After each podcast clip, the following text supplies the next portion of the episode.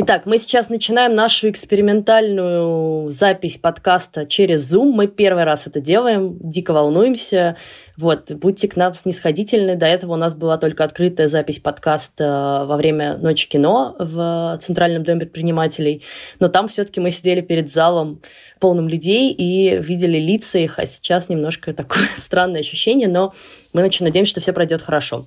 Ну что, Вань, стартуй. Всем привет! С вами подкаст в предыдущих сериях. Ваш... Сейчас, секундочку. У меня бесконечно выпадает наушник. Я, видимо, буду держать его рукой просто. Так, началось.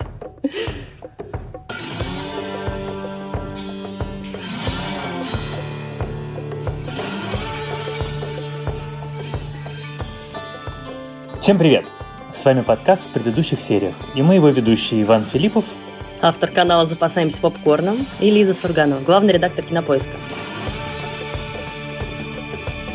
Сегодня мы решили выбрать не самую обычную тему. Обычно мы обсуждаем один какой-нибудь сериал или пару сериалов, а тут мы решили вообще поговорить о том, как меняется сейчас эта индустрия, мне кажется, она сейчас тем более на переднем крае вообще всего, в связи с тем, что люди сидят дома, смотрят сериалы, подписываются на стриминг-сервисы. И вот мы хотим поговорить, как же эти стриминг-сервисы меняют мир к лучшему, как нам кажется, и в первую очередь меняют истории которые мы смотрим, меняют персонажей, которыми мы восхищаемся или которых ненавидим. В общем, об этом все мы сегодня и поговорим. Мы будем, наверное, разговаривать с Ваней около ну, не знаю, полчаса, минут сорок, а потом будем очень рады послушать ваши вопросы. Во время обсуждения можно писать вопросы и комментарии в чат.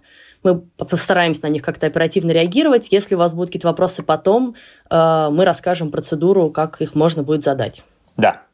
Итак, э, вещь, которая меня последние годы невероятно занимает, это то, как так вышло.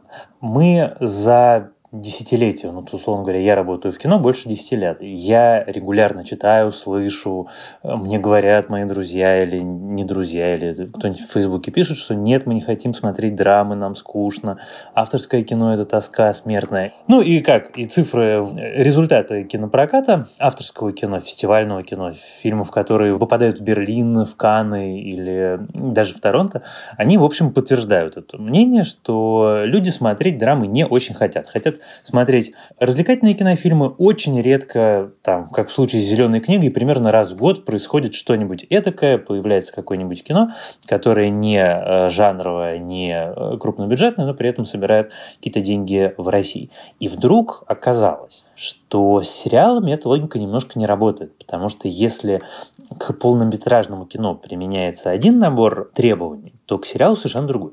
И оказалось, что люди, которые отказываются смотреть авторское кино, совершенно с удовольствием смотрят сериалы на сложные темы, на неоднозначные темы, сериалы, действия которых происходят в каких-то очень экзотических местах, которые непривычны и непонятные. Вот я сейчас закончил, я думаю, можно с него начать, сериал, который называется Unorthodox. Это сериал Netflix, по-русски это немножко тяжеловесное слово, неортодоксальное.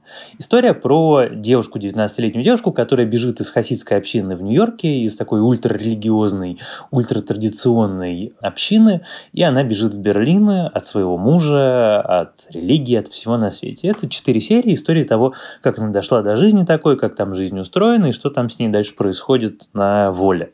И мы с Лизой перед началом подкаста, когда когда мы обсуждали план боевых действий, я сказал, что если бы это был фильм, то это было бы авторское кино, которое было бы на каком-нибудь берлинском кинофестивале. И на этом берлинском кинофестивале его посмотрело какое-то количество людей. Потом его скромное количество людей посмотрели бы по миру. В России его бы, если и выпустили в широкий прокат, то там на 100 экранах, и оно бы собрало полторы копейки. Все, кого не отпугнула тематика, отпугнул бы значок, там, не знаю, участник конкурса Берлинского кинофестиваля. А вот вышел сериал. И я уже вот за последнюю неделю, там ладно, что мой круг общения и мои друзья и товарищи его бесконечно обсуждают, его все уже успели посмотреть. Так вот, я во внешнем мире вижу, что сериал произвел, ну, не скажем фурор, но он очень значим, очень заметный. Его обсуждают гораздо больше людей, чем если бы это был фильм. И мне кажется, что очень интересно попытаться понять, как же это так вышло. И что вообще такое современный сериал с этой точки зрения, с тематической и с точки зрения героев.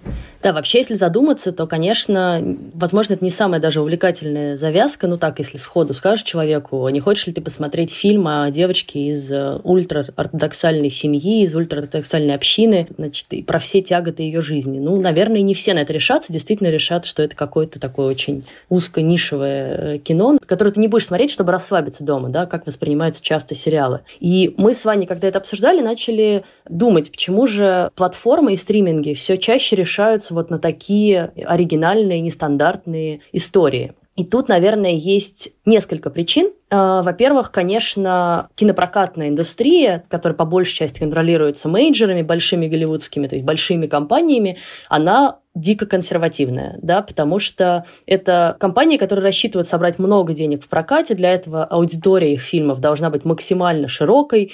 Идеально, если это семейная аудитория, то есть вы идете с детьми, того покупаете 4 билета, еще попкорн, тратите кучу денег. И, конечно, там лучше всего выстреливает, во-первых, семейное кино, во-вторых, большие блокбастеры, зрелища, ради которых люди вообще готовы эти деньги заплатить. Потому что, как мы тоже с Ваней говорили до подкаста, может быть, в России разница не такая существенная, но у нас все-таки цены на билеты ниже. А вот в Европе и в Америке цены на билеты в кино уже очень высокие. Да? Это там 10 долларов, может быть, за сеанс. Я помню, я в Лондоне хотела посмотреть фильм, 17 фунтов стоил билет, и я просто решил, что нет, спасибо, я не пойду. Это там полторы тысячи рублей, но это безумие. Вот, и у платформ нет этого всего ограничения, потому что, ну, в общем, ты хочешь смотреть сериал, смотришь, не хочешь, не смотришь. В общем, их это не очень волнует, потому что они предоставляют контент для совершенно разных аудиторий. Как вообще работает Netflix? Они выстраивают такие вертикали жанрово, по жанрам и по интересам, да, они вообще весь свой контент очень круто тегируют многочисленными мелкими отметками. И дальше по этим интересам выстраивают такие вертикали, в которые попадает сериал. То есть, не знаю, если в сериале есть дом с привидениями, ужасы, э, семейная драма. драма, то вот он попадает в эти три вертикали, и, значит, будет интересен людям, которым интересны похожие проекты. И, соответственно, платформы и Netflix по большей части смотрят на то, как закрывать вот эти вертикали и вот эти ниши. И поэтому им не нужно, чтобы их сериал посмотрели все их подписчики, но им нужно набрать какое-то достаточное число людей, которым он будет интересен. Да, исходя из этого определяется бюджет. Соответственно, если у тебя большая потенциальная аудитория, ты понимаешь, что твой сериал, скорее всего, посмотрят много таких групп, то ты даешь много денег, и ты можешь снять там Carnival Row, например. А если людей и групп ты думаешь, что будет меньше, то ты снимаешь историю гораздо более скромную. Я думаю, что условный Unorthodox, с которого я начал, он вряд ли очень дорогой в производстве, потому что он такой без всего. Гул в энтузиазме. Но я думаю, что кроме того, что ты сказала, еще очень важное значение имеет все-таки время. Вот то, что и платформы, и каналы, потому что мы все-таки говорим не только про платформы, мы говорим еще про кабельные каналы, такие как HBO или AMC, они заполняют нишу спроса, которая осталась пустой. Вот инерция и консерватизм голливудских студий, ну и, между прочим, э, паттерны поведения самих зрителей привели к тому, что из кинотеатров драмы вымылись. Но все телевидение, которое мы обсуждаем, вообще все, это все драма. Они могут быть драмы с элементом шпионского, типа «Американцы» или «Хомланд». Они могут быть драмы sci-fi, э, например, какой-нибудь там «Видоизмененный углерод». Их много разных sci-fi вариантов. Э, может быть фэнтези, как «Карнивал Роу» или «Игра престолов», но это все равно всегда драма. Это то, чего в кинотеатрах практически нет. Моя теория здесь звучит следующим образом, что культура – это живой организм, культура такая глобальная, и она всегда подстраивается под особенности общества. Она же не может существовать в безвоздушном пространстве. Вот был там условный 19-18 век, когда люди никуда особенно не торопились. Люди, имеющие возможность, это важная поправка, имеющие возможность время что-то читать или хотеть узнать. И они никуда не торопились, они читали большие романы, и главным, ну, как сказать, основным способом донесения сложных историй до массовой аудитории были большие романы. Потом появился 20 век. Большие романы никуда не делись, но времени стало меньше. И появился кинематограф, и кинематограф точно так же в формате двух с хвостиком или поменьше часов отвечал на запрос думающей публики. Пришел 21 век, и жизнь несется каким-то абсолютно нечеловеческим темпом, ну, по крайней мере, неслась до последних недель. И времени становится мало, выкроить два часа сложно, и вот мы под себя ну, как сказать, такой процесс эволюции культурной. Мы под себя адаптировали новый формат. Взяли то, что считалось низким жанром, то есть сериал, и сделали его насыщенным смыслами и контекстами, аналогом толстого романа, который, в общем, тоже, опять-таки, никуда не исчез, так же, как и кинематограф. Просто появился еще один медиум, и это, мне кажется, такая вводная часть нашего разговора, потому что самое интересное во всем этом – это то, какой мир благодаря этим процессам сформировался. Потому что истории, о которых мы никогда бы раньше не узнали, э, миры, какие-то экзотические э, эпизоды исторические или какие-то субкультуры, про которые мы просто бы никогда не узнали, если бы специально не заинтересовались, сейчас становятся частью вполне себе мейнстримных, очень часто очень дорогих сериалов. Вот я привел пример сериала «Неортодоксальная», а есть, например, например, второй мой любимый пример – это сериал «Поза», который натурально стоит как чугунный мост, потому что он костюмный, дорогой, э, с мега дорогими артистами и сложной хореографией, всем-всем-всем. Поэтому э, бывает и такое. Если вы не знаете, сериал «Позы» – это история про 80-е годы в Нью-Йорке, про культуру вок-балов. Это такая ЛГБТ-история э, про подпольные балы, в которых геи, трансгендеры наряжались. Это были такие полусоревнования, полу... даже я не знаю что, показы мод, в которых люди наряжались в соответствии с темой в какие-то невероятные костюмы, и потом э, жюри отбирало э, победителей со своим языком, со своими обычаями. И вот в мир этих вок-балов Райан Мерфи, выдающийся шоураннер, которого сейчас купил Netflix, для канала FX поместил очень такую трогательную драматическую историю э, юноши, которого выгоняют из дома, его родители узнают, что он гей, его выгоняют из дома, и он приезжает в Нью-Йорк в надежде стать танцором и оказывается вот внутри этой субкультуры. Помимо позы, конечно, вообще появилось много, на самом деле, необычных персонажей, и под необычными сейчас я имею в виду персонажей, представляющих ЛГБТК-сообщество, которые становятся все больше нормой, да, во всех сериалах. Вот поза — это сериал специфический, конкретно про эту эпоху, про это сообщество, а есть сериалы, в которых мы просто видим, как они появляются, да, как главные персонажи или какие-то периферийные персонажи, например, в «Эйфории», которую мы обсуждали летом, Хантер Шаффер, собственно, актриса трансгендер, играет э, героиню трансгендера, на которую вообще никто не обращает внимания в этом смысле. И, как мы говорили в обсуждении эйфории, она принимается сверстниками и своими одношкольниками как такой же совершенно человек, да. И это здорово, это очень важно, потому что, ну, в общем, так оно и должно быть э, в мире, по крайней мере, на наш с Ваней взгляд. То же самое, например, в сериале I'm Not Okay With This, который мы не обсуждали с Ваней, но про который у нас есть выпуск подкаста «Через вселенную», это подкаст о комиксах, а поскольку сериал основан на комиксе, то ребята там обсуждают вот эту связку, и послушайте его обязательно, он как раз сегодня вышел. Там тоже героиня влюбляется в свою подругу, и это тоже никак специально не проговаривается, как какой-то момент драмы, именно вот то, что у нее какие-то чувства к человеку того же пола. Это просто есть такие отношения, есть такая любовь, есть такая любовь, есть ты влюбился в этого человека или в этого человека. И кажется, что это становится все больше нормой, и это здорово. Я очень надеюсь, что мы все доживем до дня, когда это будет абсолютной нормой и в российских сериалах. И мне кажется, что как раз в сериалах на это есть шанс, потому что то, о чем уже я говорила, кинопрокатная индустрия гораздо более консервативная, еще в смысле того, что она гораздо больше пока связана с государством, а стриминги имеют здесь большую свободу, а в России, например, чтобы выпустить фильм в прокат, нужно получить прокатное удостоверение в Минкульте, получить возрастное ограничение, и дальше, как бы, если фильм какой-нибудь не такой, то лично министр культуры, как мы знаем, может э, сказать «нет, спасибо, мы это не хотим в нашем прокате» и так далее, и так далее. Вот в сериалах всего этого пока нет, в том числе и в российских. Там гораздо больше свободы. Помимо ЛГБТ-темы, мы говорили о том еще, что все больше появляется персонажей и людей с особенностями развития. Это могут быть как какие-то ментальные заболевания, да, от депрессии до, не знаю, самых разных на самом деле заболеваний, до физических особенностей развития. Вот российский сериал классный выходил в прошлом году Толя Робот, да, про мальчика, которого играет Александр Паль с бионическими протезами вместо рук и ног, который как-то учится жить в российском провинциальном городке. И здорово, что он такой вот у нас появился. Или когда я готовилась к подкасту, я прочла про сериал, который я не видела пока, но я очень хочу теперь его посмотреть, называется «Special» на Netflix, где главный герой одновременно и гей, и у него еще церебральный паралич. И это прям такой супер-спешл герой, действительно, но мне кажется, очень интересный. Я бы вот хотела посмотреть, как они это все завернули. Вот нам пишут в комментариях «Отличный сериал». Слушай, а помнишь мы с тобой, я не помню, ты, кажется, не пошла, мы в Берлине сходили на показ нового сериала платформы «Премьер», который называется «Идентификация». Я честно не помню, когда он выйдет, но он на самом деле относится как раз к теме нашего обсуждения, потому что там во-первых, это мир э, Москвы, которую мы никогда не видели. Это Москва глазами, так сказать, изнутри мигрантского сообщества, такого закрытого, со своими традициями, обычаями, языком. И там часть примерно 30% на языке на национальном. Это очень неожиданная штука. Я не буду про него сейчас рассказывать, потому что я видел только одну серию, я никогда не рассказываю, если я не видел пять хотя бы. Но просто вот упомянуть, что для нас эта история тоже докатывается, что мы будем узнавать потихонечку. Потому что мне, например, всегда было очень интересно узнать, что вот мы живем в Москве, это 12 миллионов человек, из которых есть огромное количество очень интересных, очень закрытых, таких этнических и религиозных сообществ, про жизнь которых и быт которых мы ничего не знаем. Но а вот мне тут кажется очень важным подчеркнуть, подчеркнуть, что вот то, что мы говорим про ЛГБТ, про людей с особенностями развития, про людей с особенностями внешности, это не просто вот такие дежурные галочки, которые очень часто в кино как раз появляются. Нам нужно, чтобы у нас был такой персонаж.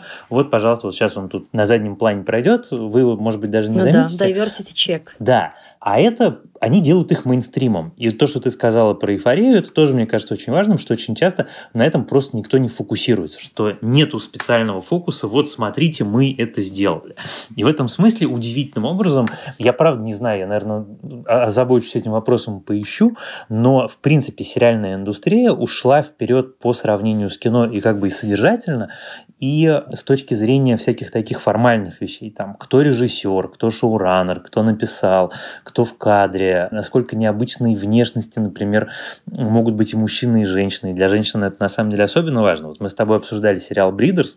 Эта девушка абсолютно такая не классической внешности, а вдруг э, она главная роль в совершенно не маленьком сериале. И таких очень много в принципе, как сказать, вот э, расширяется спектр. И это здорово не потому, что это часть какой-то, знаешь, это я периодически на это натыкаюсь даже в комментариях к нашим подкастам, не в смысле, что э, либералы хотят завоевать мир или насадить всюду свой, значит, проклятый гомосексуализм, а в том смысле, что просто мы раньше видели мир, который рисовали нам пятью красками, а нам сейчас его рисуют пятьюдесятью.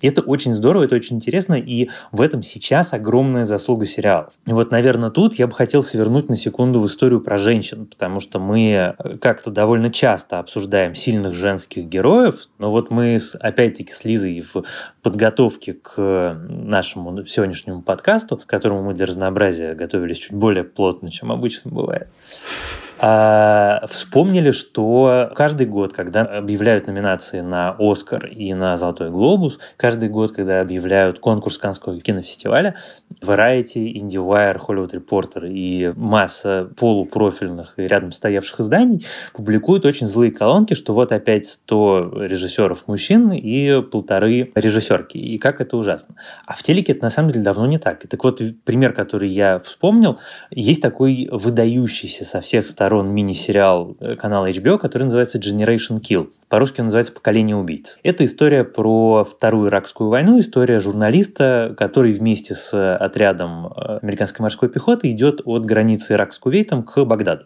И вся эта история – это то, как устроена жизнь этих солдат, как устроен их быт, как они воюют, как они общаются. Ну, вот, вот такая абсолютно военная история. Так вот, ее сняла женщина. И ни у кого ничего не отвалилось. При том, что в сериале женщина, кажется, одна, вообще вот глобально. Это натурально такой сосисочный праздник, там 30, кажется, выдающихся мужиков, включая Скарсгарда. Это просто его одна из лучших ролей. Супер мужская история про войну, про братство, про неоднозначность морального выбора. Вот все классические темы военного кино снимает девушка, и получается один из лучших сериалов десятилетия. Это вот в смысле мини-сериалов, это действительно один из лучших. Если вы его не видели, то он вам очень украсит жизнь, потому что он очень необычный, местами очень остроумный и очень, на самом деле, страшный. Так вот, там до, до конца, там это вся история с тем, как человека меняет война. Ну, собственно, то, что всегда является предметом исследования для кино, сериалов или романов, посвященных войне. Вот это один пример, да, сериала, который снимает э, женщина-шоураннер, придумывает. Это все равно мужская история. Но на самом деле я читала пока статьи, готовясь к этому подкасту, очень много колонок на ту тему, что вот последнее десятилетие, то есть десятые годы, если нулевые были десятилетием таких неоднозначных, э, сложных мужчин в сериалах, начиная с клана Сопрано, да, сериалы, который всех потряс тем, что босс мафии может ходить на сеанс к психотерапевту, да, такой э, не стереотипный совершенно подход к этой теме. И там, не знаю, Мэдмен, и Лост, Во все тяжкие. и Хаус. Нет, традиционно считается, во что все тройка. тяжкие. Мэдмен, клан Сопрано и во все тяжкие. Это про мужчин, переживающих кризис. Да, но здесь не только о кризисе речь, но и о том, что это неоднозначные совершенно персонажи, которые такие антигерои, да, даже можно их считать. Так вот, сейчас, собственно, эра э, антигероинь, да, и сложных женщин, которым ты тоже не всегда знаешь, что испытывать. И это и сериал «Дрянь», про который мы отдельно говорили в подкасте, да, героиня, которая, с одной стороны, дико обаятельная, веселая, остроумная и вообще очень симпатичная, с другой стороны, очень сложная, очень э, противоречивая, с довольно странным э, этическим кодексом, но при этом ты как бы понимаешь, что она очень похожа на живого человека, да, потому что, конечно, нам всем надоели истории про черное и белое, про хороших и плохих. Это сериал, например, «Жизни матрешки», да, тоже написанный и снятый женщинами с э, Наташей Леон в главной роли где тоже такая героиня, у которой куча проблем в личной жизни. У нее тоже кризис ну, такого молодого среднего возраста. У нее мать, которая страдала депрессией. В общем, все больше интересных женщин, прописанных, да, с прописанной какой-то историей, появляется в сериалах. И все больше женщин-шоураннеров появляется. И это тоже про свободу стримингов, да, которые не настолько консервативны, как большие студии, которые готовы пускать. Конечно, это все равно еще пока не... Нельзя говорить о равенстве, ни в процентном соотношении, просто не в зарплатах, но, тем не менее, мы видим все больше таких ярких людей на небосклоне. Совершенно согласен, но давай... Харли мы... Квин вот нам пишет. Давай мы еще тогда Да. вспомним. Ты вспомнила сериал «Жизнь матрешки» и «Дрянь», который мы с тобой много-много раз уже вспоминали. Но можно же вспомнить совсем мейнстримовскую вещь. Сериал «Родина», главная героиня Кэрри Мэттисон в исполнении Клэр Дэнса. Да. А это что, однозначный персонаж? Она бесит натурально И с биполярным расстройством. Да, она бесит натурально, вот сколько, 12 серий в сезоне, не бесит она примерно первые 15 минут первые и последние 15 минут последние. В промежутке ты орешь в телевизор, что ты делаешь? И при этом она сложная, она интересная. И она, мне хотелось про нее, знаешь, почему вспомнить? Потому что вот вся эта история про стереотипы гендерные, она, в частности, и большим процентом про то, что женщина всегда мать, женщина должна рожать, женщина то, женщина все, воспроизводство, больше всего на свете. И вот тут в огромном, дорогущем сериале главная героиня не просто не мать, а мать, отказавшаяся от своего ребенка. И при этом, вот это же последний сезон, то, что сейчас идет, но она отдала ребенка сестре, она с ним больше никогда не видится, у нее нет никаких прав. Она живет своей жизнью, потому что для нее работа оказалась важнее, чем ребенок. И тебе никто не говорит, что ты должен одобрять это, но ты совершенно спокойно смотришь и думаешь, ну да, какой интересный герой. Конечно, мне очень сложно ему сопереживать, но я с удовольствием посмотрю дальше. Это я сейчас оставляю за кадром то, что в последнем сезоне происходит какая-то сценарная ересь, если не сказать сценарная садомия, но с точки зрения героини это очень интересно, это очень неожиданно. Э, Мы видим вещи, до которых в большом кино мы дойдем, я думаю, что может быть к концу десятилетия. Потому что вот то, что по чайной ложке появляется в больших фильмах, ну что, как сказать, революция свершилась, когда ты можешь снять 200-миллионный фильм. Не так, что вот все вещи, которые мы обсуждаем, станут возможными и нормальными в 200-миллионном фильме, значит, как бы человечество перешло на следующий этап своего развития. Индустрия перешла на следующий этап своего развития. Но я, конечно, полагаю, что это будет не сильно скоро. А еще я хотел сказать, тоже в продолжение нашего разговора, что сериал «Идентификация» тоже девушка сняла. Вот этот вот, про который я упомянул. Я, разумеется, не помню имени, но я точно помню, что это девушка-режиссер. Ну, простите. Это наша любимая рубрика. Иван пытается вспомнить имя, кого-то. Кого угодно, да. Это классика.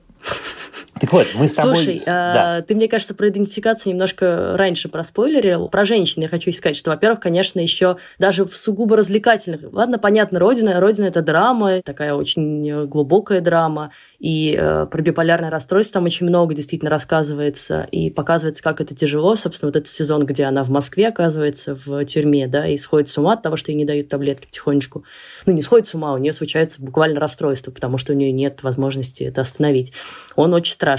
Я только хочу тут заметить, что я вот делала некоторый перерыв в «Родине», потом по просьбе Вани вернулась э, к этому сериалу и поняла, что за 8 сезонов Кэрри Мэттисон вообще не изменила манеру одеваться. Это, конечно, меня восхищает. То есть она 8 сезонов ходит с одной и той же прической, в одном и том же костюме, с одной и той же сумкой вот этой через плечо. Это прекрасно. Но она же не про лук. что женщины же... себе не изменяют. Но она же совершенно про другое. Если бы она изменила себе прическу и манеру одеваться, то это было бы как бы некоторым предательством по отношению к ее персонажу мне кажется. Да это вообще-то нормально прошло Блин, 10 лет уже Подожди, почти. она в, ну, ладно. Э, в том сезоне, который был посвящен Германии, там, где она была в Берлине и пыталась играть в маму, она иначе одевалась. Она там была такая в какой-то момент да. вся девочка-девочка. Возможно. Сделали перерывчик. Так вот, э, помимо драмы, на самом деле еще же и в комедиях то же самое да, происходит. Мы с тобой обсуждали удивительную миссис Мейзел, которая, с одной стороны, такой ситком-ситком, а с другой стороны, вот, пожалуйста, тоже главная героиня, женщина, отказалась фактически от э, семьи, от детей ради карьеры, ради своего какого-то сам, самореализации, да, меня это даже немножко триггернуло, но она такая, ну ладно, дети останутся с отцом, а я поеду в тур. Слушай, тоже нам класс. в чате подсказывают, что в нашем любимом сериале «Кидинг» тоже героиня делает выбор между куклами и да. дочкой. Таких выборов все больше, и это здорово, потому что, ну, вообще выбор, как это называется, у меня вылетело слово из головы. Мир разный. Очень здорово, что показывают, что мир разный, а не одинаковый. Короче, люди без детей – это тоже нормально. Ну да. А, ты сказала про комедии, я сразу вспомнил свой второй любимый пример. Я раньше всегда, когда нужно было рассказывать про неожиданные сериалы, рассказывал про священные игры, э, про которые я тоже думаю, нам можно вспомнить. Но есть еще один потрясающий пример, он называется «Девчонки из Дерри», «Дерри Girls». И это выдающийся пример, относящийся к теме нашего сегодняшнего разговора, со всех сторон. Это комедия, это абсолютно классическая комедия, причем местами даже такая не очень, э, ну, для меня смешная, хотя у меня очень специальное чувство юмора. Про девчонок, одиннадцатиклассниц, 90-е годы, они думают про мальчиков, про рок-музыку, они думают про учебу и оценки, у них сложные отношения с родителями. И вот вроде бы все нормально, школьная комедия. Единственный как бы нюанс, он супер важный, что это 90-е годы, это Северная Ирландия, это разгар страшного конфликта с Великобританией, это блокпосты на улицах, это английская армия на улицах Дерри, это террористы, это теракты, это, ну, как бы такая де-факто гражданская война. И на фоне всего этого, на фоне ужаса ну и такой фактически войны, комедия, очень яркая комедия, очень оптимистичная комедия, которая вот этот мир, очень сложный мужской военно-террористический мир, пропускает через себя и показывает, как его воспринимают девочки, которые учатся в 11 классе, слушают Кренберис и э, группу Аха, и э, которые хотят э, познакомиться с мальчиками, только чтобы он обязательно был ирландцем, потому что англичанам встречаться совершенно не полагается. Если вы его не видели, то это стоит посмотреть просто ради того, чтобы увидеть, какое бывает необычное сочетание жанров. Это очень талантливая вещь. Разумеется, написала ее девушка, разумеется, девушка, которая писала про свое собственное детство и про свои собственные воспоминания, но это такой абсолютно удивительный пример, опять-таки, истории, которая стала возможна только благодаря тому, что мы сейчас все смотрим сериал. В кино это был бы 10 лет хождения по студиям, переписывания сценариев, и в результате все равно никто ничего не дал и не снял. Раз уж ты сказал про девчонок из Дерри, то давай просто коротко скажем, что еще одни персонажи, которых сейчас выводят активно на передний план э, в сериалах, это сложные подростки. Да, мы привыкли их тоже видеть либо на втором плане, либо, ну, это какие-то ситкомы, про подростков, у которых нет никаких тяжелых проблем. А вот, например, сериал «Эйфория» показывает нам и наркозависимость, и проблемы с определением своей сексуальности, и буллинг, и вообще чего только не. Да, я вот только вдруг сейчас вспомнила, что в моем детстве был в чем-то похожий сериал, который назывался «Подростки с улицы Деграсси». Я не знаю, да. кстати, помнит его кто-нибудь вообще в этом чате. И вот там были какие-то жесткие темы, там, вплоть до в каком-то эпизоде самоубийства, по-моему, было в школьном туалете. И потом это как-то на некоторое время вымылось как будто из кино, и из сериалов. Э, немножко такое все в розовых пони опять вернулось. А сейчас мы снова видим очень сложных персонажей, да, и это тоже нормально, потому что мы все знаем, что и по себе, и по детям, и по окружающим нас э, подросткам, что они далеко не простые люди, да, что их э, раздирает масса противоречий, и их может часто унести совсем не туда, куда хотелось бы. И это тоже классно про это говорить и это показывать. Давай перейдем уже к следующей нашей теме. Это про то, что благодаря стримингам мы стали видеть все больше историй таких локальных, погруженных очень в национальный контекст. Вот ты уже рассказала про сериал «Идентификация». Он действительно очень интересный, потому что, ну, Фильм Майка был, тоже фестивальный у него была судьба, естественно. А вот сериалов таких я мало помню э, про российских мигрантов, про девочку, которая выходит замуж за русскую девушку, которая выходит замуж за мигранта по любви. И дальше не будем спойлерить, но там очень крутая завязка сюжета и ты видишь прям вот это все, вот эти отношения общины, да, и то, как ей приходится отказаться от каких-то своих правил ради того, чтобы оказаться в мусульманской семье и так далее, и так далее. Я надеюсь, что таких историй будет все больше у нас происходить. И про сериал «Колл-центр» я обещала тоже рассказать. Там тоже есть очень интересная линия с э, героиней, которую зовут Джемма, она тоже мигрантка. Сериал рассказывает про колл-центр э, секс-шопа, в котором оказываются захвачены заложники, и, собственно, все сотрудники этого колл-центра и дальше выясняется, что какие-то люди, неизвестные им, их всячески мучают и издеваются над ними, и чего-то от них хотят, и при этом знают все про их прошлое. И вот нам постепенно сериями, флешбеками рассказывают прошлое этих героев, и вот эта героиня Джемма, она тоже мигрантка, она уборщица в этом колл-центре, и там дико интересная история про то, что она, чтобы собрать денег на лечение дочери, такая, с одной стороны, банальная завязка, она, значит, э, э, нанимается не в проститутки, а в такие очень извращенные проститутки. Ее клиентами становятся мужчины-садисты, которым нравится всячески истязать э, женщин. И что меня поразило, с одной стороны, приятно, с другой стороны, неприятно, это, ну, натуралистичность, с которой снята эта серия. Там в какие-то моменты я, например, просто проматывала, потому что я не могу на это смотреть когда женщине ломают руку на экране или что-то. Это какая-то тоже очень сложная тема, но по-своему интересная. И здорово, что платформа Премьер решается на то, чтобы показывать такие истории. Вот. Да, и кроме этого, мы собирались про это поговорить. Мне кажется, что уже пришло время. Сериалы современные стирают границы. Но вот мне очень нравится определение, что сериал всегда говорит нам о нас.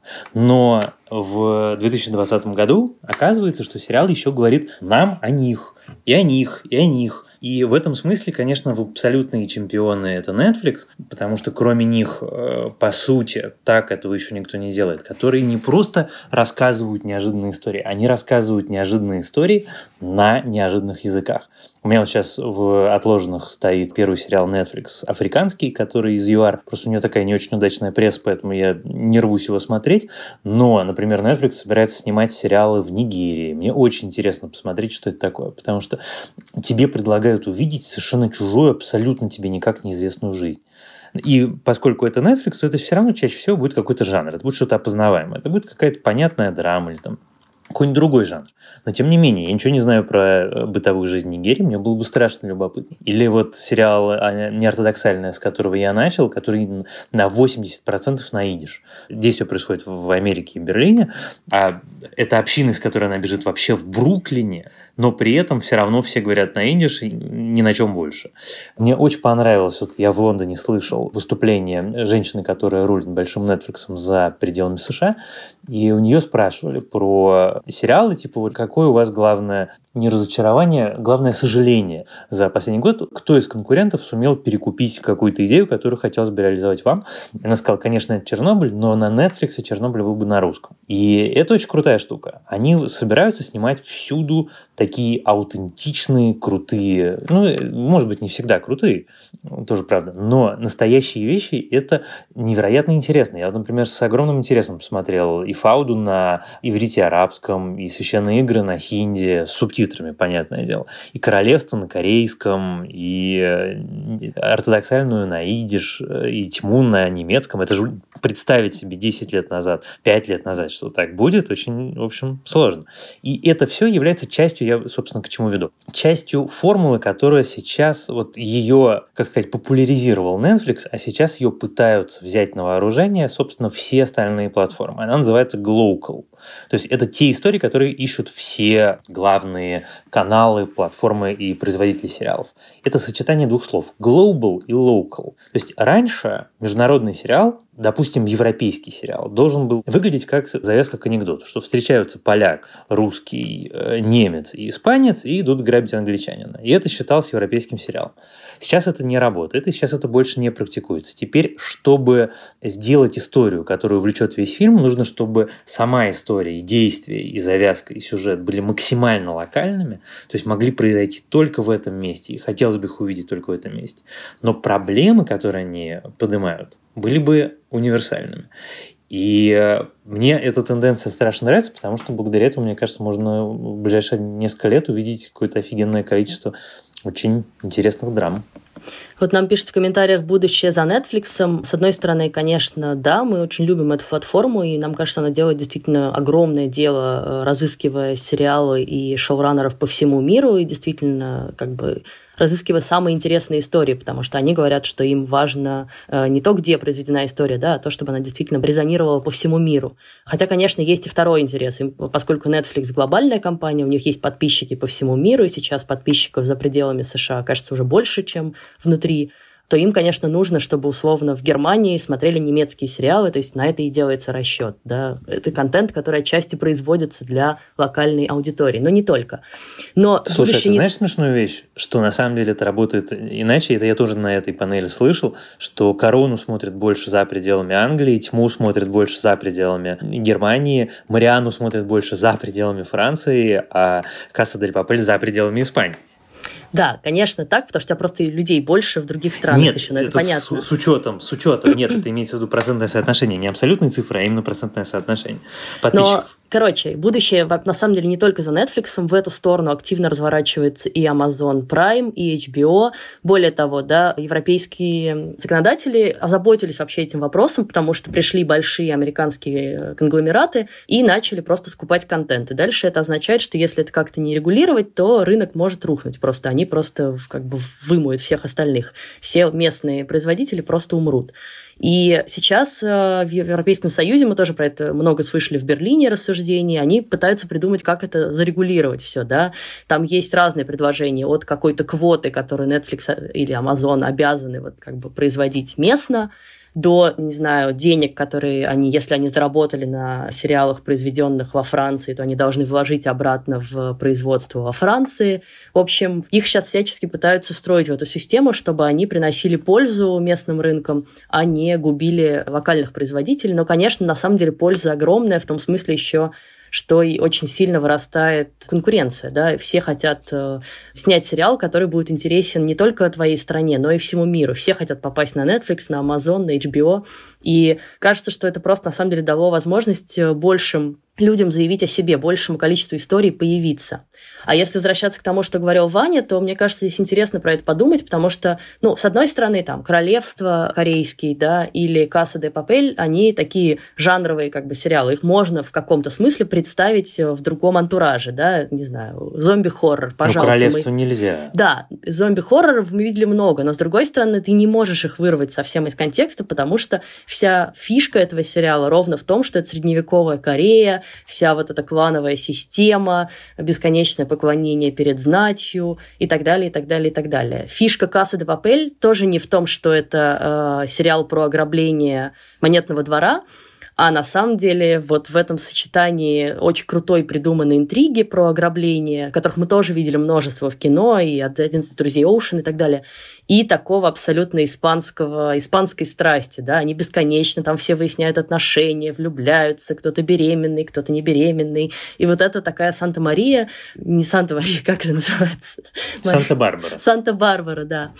И это очень крутое сочетание, хотя я под конец этого сериала немножко утомилась от вот этого всего, этих американских горок с отношениями. Я забросил. Но надо вернуться. Так вот, «Касса де Папель» вообще-то самый популярный неамериканский сериал Netflix сейчас. И это ну очень да, круто. потому что он испаноязычный. Да, а если вы вдруг не знаете, дорогие слушатели, то сериал «Королевство», про который говорит Лиза, это такая очень неожиданная интересная штука. Это классический костюмный сериал, исторический, про борьбу за власть в средневековой Корее, только с зомби. И вот когда говорят, что там новая «Игра престолов», вот это, пожалуй, самое близкое, что, по крайней мере, по сочетанию жанров можно назвать к «Игре престолов». И это, с одной стороны, такой очень крутой корейский зомби-фильм, потому что эти люди умеют делать зомби, это прямо страшно, убедительно. А с другой стороны, он настолько локальный, там какие-то ключевые повороты сюжета всегда не родом из жанра, а родом скорее из истории, из традиции. Моя любимая сцена в первом сезоне там зомби днем спят, и пока они спят, их можно сжечь и, э, соответственно, решить проблему. Но оказывается, что часть зомби крестьяне, а часть зомби знать. И с крестьянами нет проблемы, их сожгут прямо сейчас, а знать вдруг говорит, что нет, никто не может сжечь и причинять вред телу дворянина без разрешения короля. А король, соответственно, далеко, в другом городе. Спросить нельзя. И вот неожиданно у тебя вспышка эпидемии происходит с какой-то такой специальной фишечки, связанной именно с местной традицией, именно с историей и кем-то заботливо вытащенной из учебника по родной истории. Это очень круто, это очень впечатляет. Что-то напоминает, да? Ну да.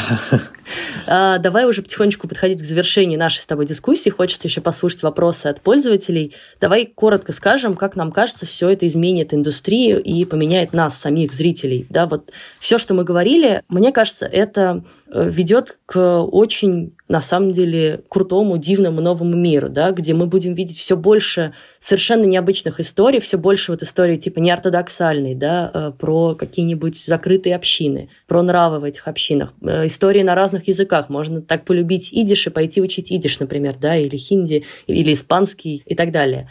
Надеюсь, что вообще люди будут смотреть все больше сериалов в оригинале, а не в дубляже. Конечно, появится просто гораздо больше талантливых сценаристов, шоураннеров, потому что конкуренция платформ за классные истории огромная, да, все сейчас пытаются оторвать с руками любую хоть сколько-то интересную историю, чтобы у тебя появился этот сериал, а не у Амазона, не у конкурента какого-то, да. То же самое происходит на самом деле и в России. А, ну, не знаю, вот как сейчас будет после кризиса, но до него мы все наблюдали просто адскую, значит, гонку за сценаристами, за талантливыми пишущими людьми, за людьми, которые могут придумывать классные истории. И вообще я очень надеюсь, что наши истории, да, и Netflix, и Amazon э, уже покупают сериалы, которые произведены в России. Будет здорово дожить до того дня, когда они закажут сериал в России, и мы увидим такой абсолютно оригинал с Netflix, э, который произведен здесь и рассказывает о нас. Ну, как-то я не думаю, что это будет ближайшие годы, честно говоря. Все, что ты говоришь, всем согласен, но мне интересна другая сфера, на которую влияют напрямую сериалы. Помнишь, в финале «Игры престолов» Тириан говорит вещь, которую я всю жизнь считал не только правильной, но и, мне кажется, что это основа вообще человеческой цивилизации. Мир меняют не люди, мир меняют истории говорит нам Тирион. И он в этом смысле абсолютно прав, потому что то, что сейчас мы видим другой, неожиданный мир, мир, в котором мы живем, меняет. То, что подростки видят, что проблемы их не уникальны, а э, они есть у всех подростков, и у них есть решение, это важно. То, что мы видим, как живут люди других культур, которые говорят на других языках, это супер важно. Вот есть исследование, которое я очень люблю, про то, как западное крыло изменило американскую политику, потому что э, появилось небольшое, это не поколение, но кусочек поколения молодых, которые решили прийти в политику, начали ходить на выборы, участвовать в выборах как-то активно, участвовать в политической жизни активно. И что Гарри Поттер изменил человечеству, поскольку дети, которые читали Гарри Поттера, вырастают гораздо более либеральными взрослыми, гораздо более терпимыми, гораздо более адекватными и вменяемыми, чем те, которые не читали. Так вот, э, я думаю, что сериалы, которые мы смотрим, сериалы, которые делают Netflix, Amazon, HBO, FX, Hulu, они так же, как и качественный кинематограф или качественная литература, они меняют мир вокруг. И вот у меня есть, знаешь, э, моя любимая присказка, что все не так плохо в нашей, например, стране, потому что где-то сейчас ходит поколение людей, которых вырастили смешарики. А если они есть, то значит все точно кончится хорошо. Но я думаю, что часть из них уже, может быть, не такие круглые. А, так вот, я думаю, что лет через 10 мы увидим, как поменялся мир из-за Netflix, как поменялся мир, в котором условные жители Соединенных Штатов узнали, что в мире говорят не только на английском языке. Это же для Соединенных Штатов серьезная революция абсолютно. Там никто никогда не смотрел э, сериалы на не английском, там даже английские сериалы, э, ремейк или субтитры. Вот это моя любимая история, что Дерри Girls идет в Netflix с английскими субтитрами, потому что никто, кто живет за пределами Ирландии, без субтитров этого не поймет. Ну вот, как бы это мой вывод. Я боюсь спросить, кого вырастет сериал «Карточный домик». Надеюсь, что не тех, кого я думаю. А он, мне кажется, никого не вырастет. Он уже всех, кого надо, вырастил. Это зумеры, благодаря которым мы живем в этом мире. Мне кажется, что мы с Ваней уже долго говорили. Мы будем рады послушать вас. У нас есть некоторое время на вопросы и комментарии. А, Женя, расскажи, пожалуйста, как это делать. Женя наш продюсер. Да, смотрите, э, ребят, если кто-то хочет задать вопрос, пожалуйста, там есть такая штука, как реакции, либо можно поднять ладошку, либо можно что-нибудь, какой-нибудь значок послать, мы тогда включим вам микрофон. Э, можете также написать просто в чате. Я вижу Лору Палмер с поднятой рукой только у кого-то на аватарке. Смотрим ли мы Westworld? Нет, я бросила после первого сезона, честно говоря. Мне стало скучно. Я бросил после второго, но я думаю, что я вернусь. Там говорят, что третий что-то все плохо. Я думаю, что я вернусь, потому что интересно. Они туда нагнали кучу каких-то симпатичных актеров, потратили много денег, мне любопытно. Так что да, я, я наверное, еще посмотрю. У нас появился вопрос. Ксения, включаем вас. Ой, а, привет. Ксения, привет. Привет. А, с удовольствием вас послушала онлайн, параллельно тренируясь.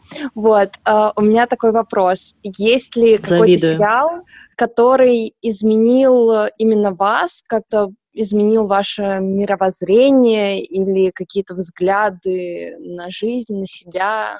Вот. Вань, давай ты. Ты знаешь, а, это классный вопрос. Я не могу сказать, что был такой один.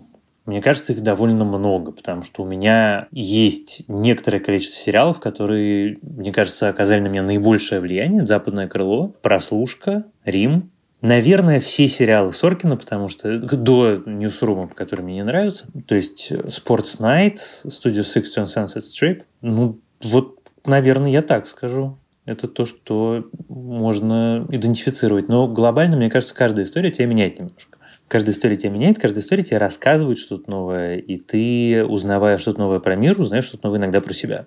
Не всегда хорошее, между прочим. Я тут хочу пошутить, что я когда-то начала учить испанский благодаря сериалу «Дикий ангел», и, в общем, это довольно сильно изменило мою жизнь. Ой, слушай, а я все думаю, как мой... Вот я смотрю на своего старшего сына, с которым у нас договоренность, что он смотрит субтитрами. И вот он смотрел сериал, корейский сериал с субтитрами, немецкий с субтитрами, ему 13 лет, английский, вот он досматривает у вас на Кинопоиске сейчас последний сезон «Друзей», тоже только на английском с субтитрами. Это вообще и для общего кругозора, и для всяких языков, мне кажется, страшно полезная вещь. Я знаю, у меня жена английский выучила сериалами, так что... Прямо а если серьезно, круто. то много сериалов на меня повлияли, но, наверное, сериал, который вообще как-то мою страсть к этому формату пробудил а, особенно сильно, это был, ну, как неудивительно, сериал Lost, который мне когда-то дал мой друг скачанный вот еще на диске, тогда еще как-то носитель был популярен в середине нулевых, я его посмотрела залпом, и потом уже сама научилась смотреть э, все нормально в интернете, потому что до этого, конечно, сериалы для меня ограничивались э, телеканалом СТС, ТВ-6, что там еще было, НТВ много показывал классных сериалов. Вот, и я буду, наверное, несмотря на то, что сериал скатился к финалу, как мы знаем, неизвестно во что, буду ему всегда благодарна за вот это изменение сознания. Ой, тут нас спрашивают в комментариях про меломанку. У нас прошлый выпуск был про меломанку. Да, послушайте вот, его.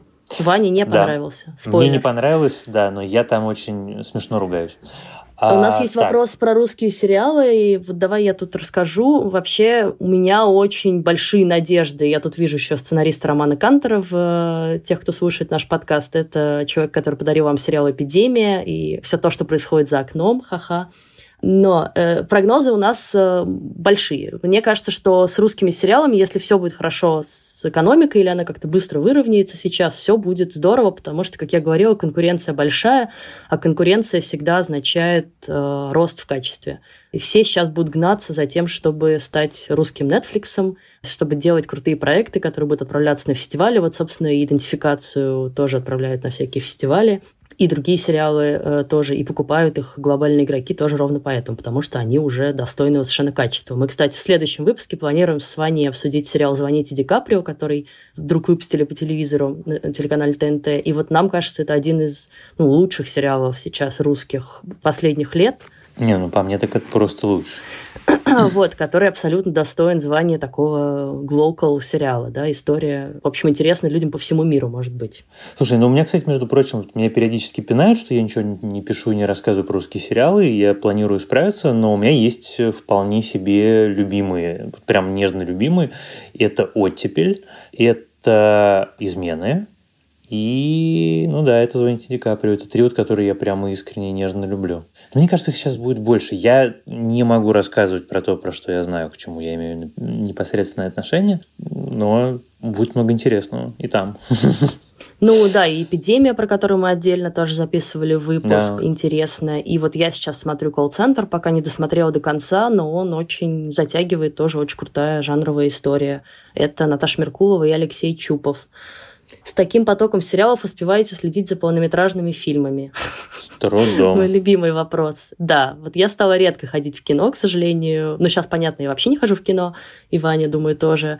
Последний фильм, на который я сходила дома. в кино, это были «Джентльмены», и в зале сидело 10 человек. Мы все облились антисептиком и э, примерно в таком вот э, аромате смотрели весь фильм. Но фильм классный. По сколько часов в день вы смотрите сериалы? Ваня? Ну вот смотри, обычно у меня получается где 2 часа в день, но это не 2 часа выделенных, а это, условно говоря, час я наскребаю урывками в метро, во время обеда, там, в очереди, неважно как. И час где-то вечером, каждый вечер мы с э, женой обязательно смотрим. У нас это называется терапевтическая серия. Мы это придумали себе много-много лет назад, когда родился мой старший ребенок. Оказалось, что это очень помогает. Вот вне зависимости от того, в каком состоянии, поссорились ли мы или наоборот все хорошо, каждый вечер делать вместе такое классное дело, как награду, это очень терапевтически. Так что нет, два часа. Но сейчас у меня двое школьников дома, я в основном лазаю по стенам, я не, не успеваю. В метро и в очереди это иногда на телефоне, иногда это на iPad. Вот я некоторое время назад завел себе новый iPad с э, наушниками, и это прямо счастье абсолютное для просмотра сериалов. Слушай, мне кажется, очень крутая идея про терапевтический просмотр вдвоем. У меня совершенно другая проблема. Как раз э, мой муж страшно страдает и ругается, что я все интересные сериалы теперь смотрю без него, потому что у нас дико не совпадают графики, и он работает вечером, и он поздно ложится, и я в 12 начинаю рубиться уже, и не могу так существовать. Поэтому я смотрю часа два, иногда три вечером. Обычно это перед сном уже. Иногда смотрю тоже в общественном транспорте, к сожалению, на телефоне. Но у меня самые продуктивные это какие-нибудь длинные командировки, когда я по вечерам в отеле могу посмотреть, и когда я в самолете, опять-таки, своим iPad сижу, и мне идеально.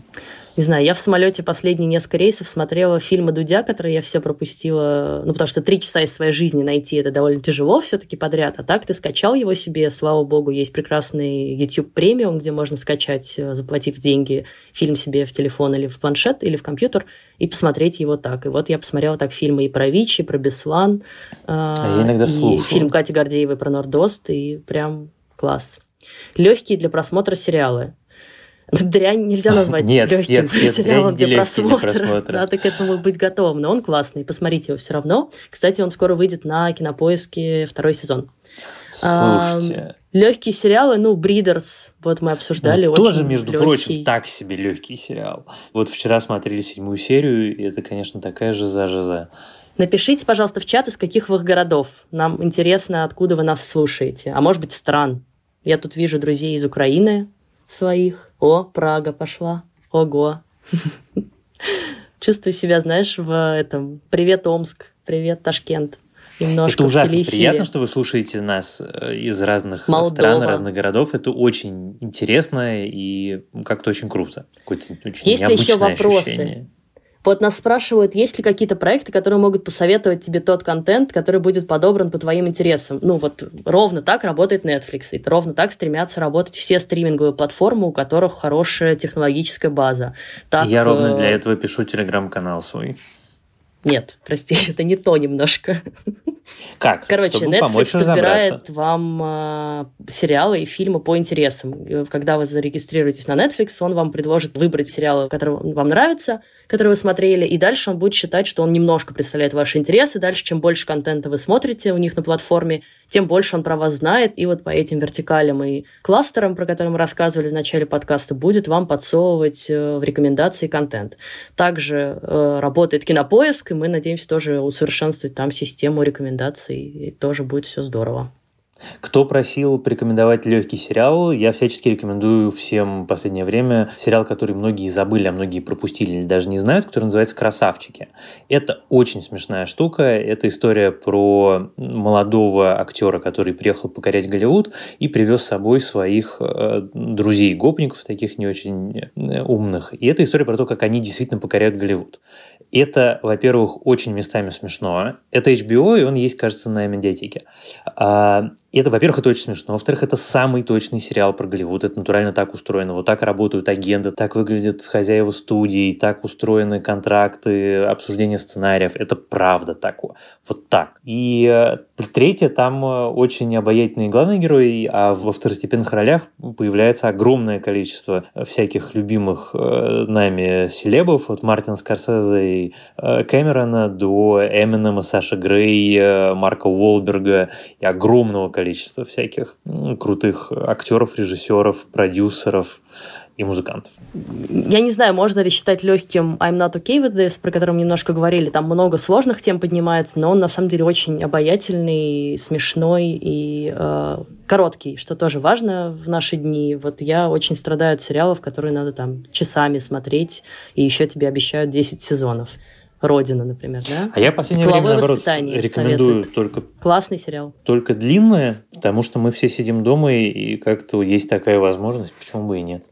А, вопрос по сериалу «Заговор против Америки». Смотрим. А, и смотрим, но, честно, мне пока не очень заходит. Меня как-то я ожидала большего. И с одной стороны интересно, с другой стороны мы много из этого уже видели в сериале «Охотники», какая-то похожая тема. Может быть, поэтому еще, знаешь, у меня какая-то сейчас усталость от этой темы. Можно уже немножко про другое что-нибудь. Вот про ортодоксальных евреев в Бруклине как-то поинтереснее.